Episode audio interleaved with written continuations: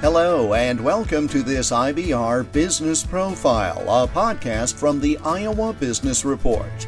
I'm Jeff Stein. For the Business Profile segment in the 18th edition of our program, which aired during the first weekend of May 2020, we talked with Roger Johnson, owner of Premier Furniture and Equipment based in Shell Rock, a business that focuses on the needs of schools and the changing world of education. We connected via Zoom on April 28, 2020. So, how did the idea come about to start this company? What led you with your past work to that point some four years ago? Obviously, you mentioned I've been doing uh, school furniture equipment for different dealers throughout the Midwest for numerous years prior to it. Um, kind of got to the point where I said, gosh, I could probably do this on my own instead. And with great support of family and the wife, um, we uh, made the leap of faith, and uh, that's where it all started from there. That always fascinates me when I talk to a business owner and they say, I had some experience, I was working for someone else, but then I decided to take the leap and start out on my own. What were some of the things that you evaluated in your mind as you said, you know, I think I want to do this on my own. I think I've learned enough working for other people, but what were some of the things that led you to say that there were more pros than cons as you evaluated it? You're kind of in the routine, the rut, uh, the, the process of doing what you do best. But you always had somebody in the background to take care of some of those miscellaneous tasks, or you didn't know what those miscellaneous tasks were. So I think that was uh, maybe a bit of uh, concern of trying to learn and understand what those particular uh, loopholes might be. Mm-hmm. Um, I think also another challenge maybe in that decision process was my the, the employer that actually left to start this company with was uh, a true partner, a friend, uh, a comrade in the whole process. So definitely, you don't want to burn bridges and have uh, uh, adversity through that process as well. So that was another significant challenge. I think just uh, the, the fearfulness of offending a friend. And and that's a very serious serious point because again, in any working relationship, if it's been successful, you have that closeness, uh, whether it is as a friend or a mentor, and to then jump and in essence be a competitor. That's a very difficult thing to work out. When you started this business, you were just doing it on your own at home, as I understand it, and things have kind of changed over the course of time. Talk about the original business model or plan and how things have kind of been tweaked here in the last few years. I would tell my customers somewhat jokingly, but it was very true that I basically had two different offices. One was my home office down in the basement. The other office was the uh, van that I drove across the state in. So a mobile office as well. Mm-hmm. Really, from the inception of the company, um, again with support and partnership with uh, the wife and family and whatnot, they're helping out at coaching on a daily basis. I really think some of the challenges through that process, you know, how it evolved from there, in some regards, are rather simple because it was still the same things that I was constantly doing. It was the same customers, it was the same product, it was the same potentials and opportunities and challenges. So, not much of that had changed.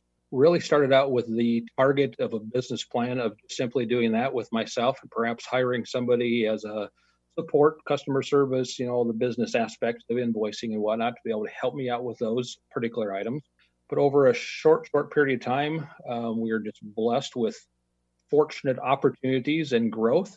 And truly, it was a, a frustration of mine of not being able to service the amount of customers that uh, had interest in, in what we were doing, or as maybe some of the good things that we were building upon. So that's how more people and, and the ball just kind of uh, rolled down the hill rather quickly at that point. So now you have a facility, you have a showroom, you have employees. So if we were to just meet on the street and you were to say that you were the one who owned Premier Furniture and Equipment, and I say, What's that? What's the answer? What do you do? Premier Furniture Equipment works exclusively with school districts, K through 12 uh, for the most part, and we provide and furnish products and services for virtually anything under the roof of their building regarding furniture and equipment we work directly with them. It's a very different sort of educational process now than it was not even all that long ago. And I know from my experience teaching at the college level over the course of 25 years, the way you taught students changed, the physical makeup of classrooms changed. I think sure. that's probably especially true in K 12. So, over the course of time that you have dealt with this, what have you seen in terms of an evolution or a change in terms of the products that are needed in order to properly educate students these days? Hey, that's a great question. It goes back to what I addressed earlier about the opportunities that are available. The reason um, that we're in a brand new showroom and the reason why we have all of these things going on here, uh, again, I jokingly would tell our customers in the past, which might have been as recently as three to five years ago, they would call me this time of the year and say, Roger, we need 25 more of those same 25 chairs we ordered for the last 25 years. um, but that's changed now that school administrators and definitely teachers understand, as you mentioned, the learning dynamics, the teaching dynamics within the classroom has changed so much. So the uh, classroom that we older adults picture from when we went to school is totally non-existent any longer. And what we find in that new culture shift in that uh, changing of teaching and learning, administrators might not know exactly what they need to do differently from a furniture standpoint. They know they need to do something different. So they might read about it in a book or they might see it in the catalog on a website, but they really, there, there's not a cookie cutter approach that here's the magic bullet of how you outfit a classroom because so much of it is dependent upon the teaching style of that independent teacher. Again, tying it back to the showroom, we just felt it was so, so important that you know, again, I couldn't just drive my van across the state and drop off two or three different chairs and say, here's what everybody's buying, because it's such a wide, wide variety of different options for them to choose from. Uh, we've got a great example of a school district that, uh, and this was even as probably two, three years ago.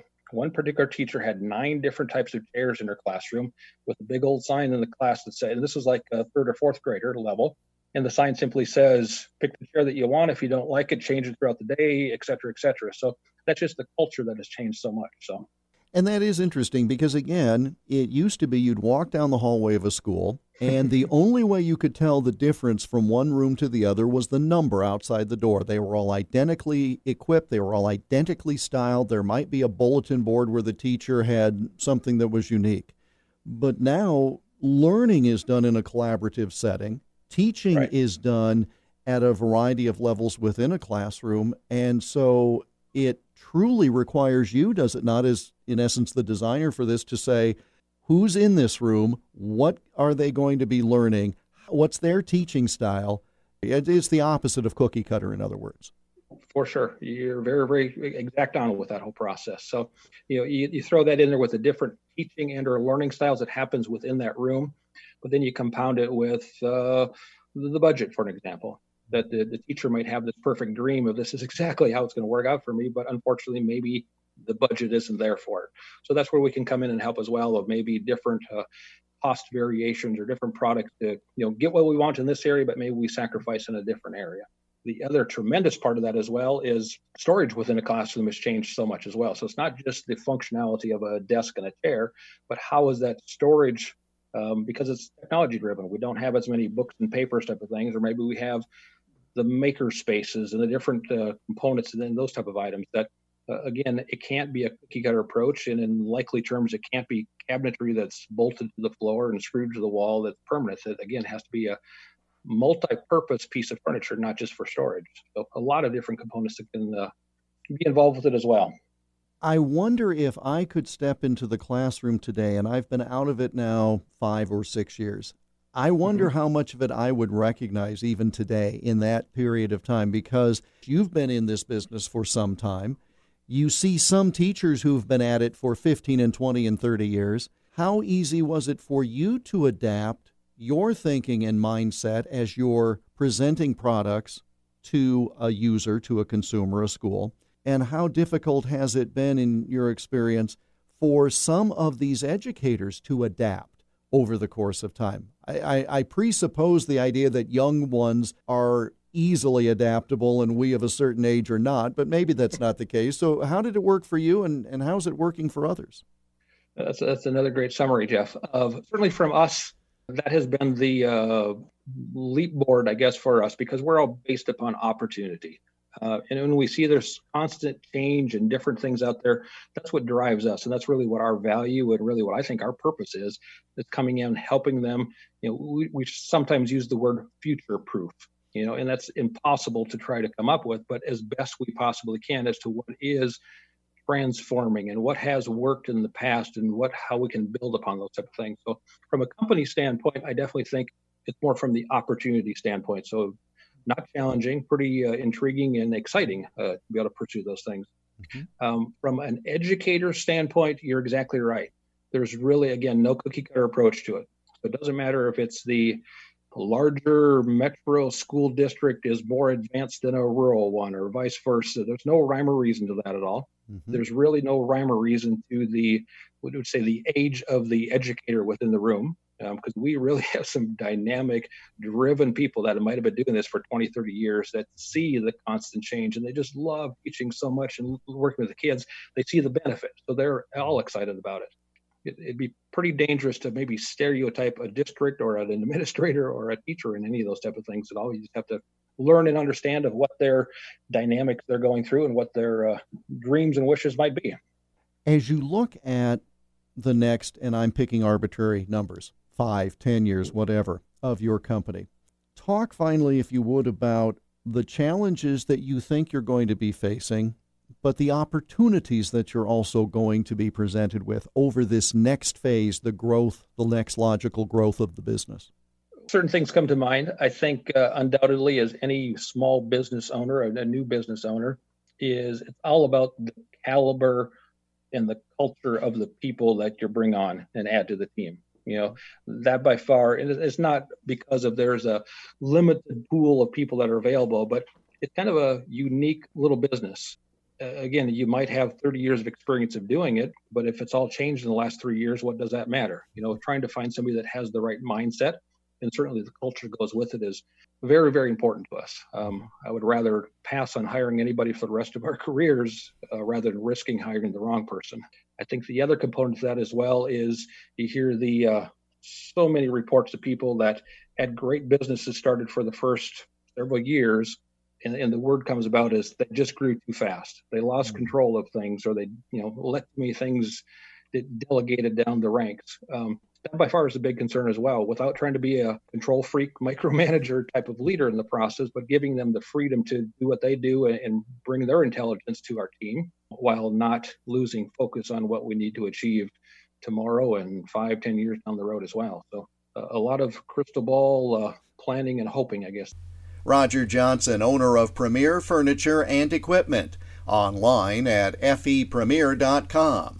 And they are also active on Facebook, where you can see photos and videos of new products designed for a COVID 19 world, including furniture for socially distant classrooms and SaniStop, a one stop sanitation station that began being used in schools and their athletic fields this summer. We spoke via Zoom on April 28th. The Iowa Association of Business and Industry is a supporter of the Iowa Business Report radio program and podcast.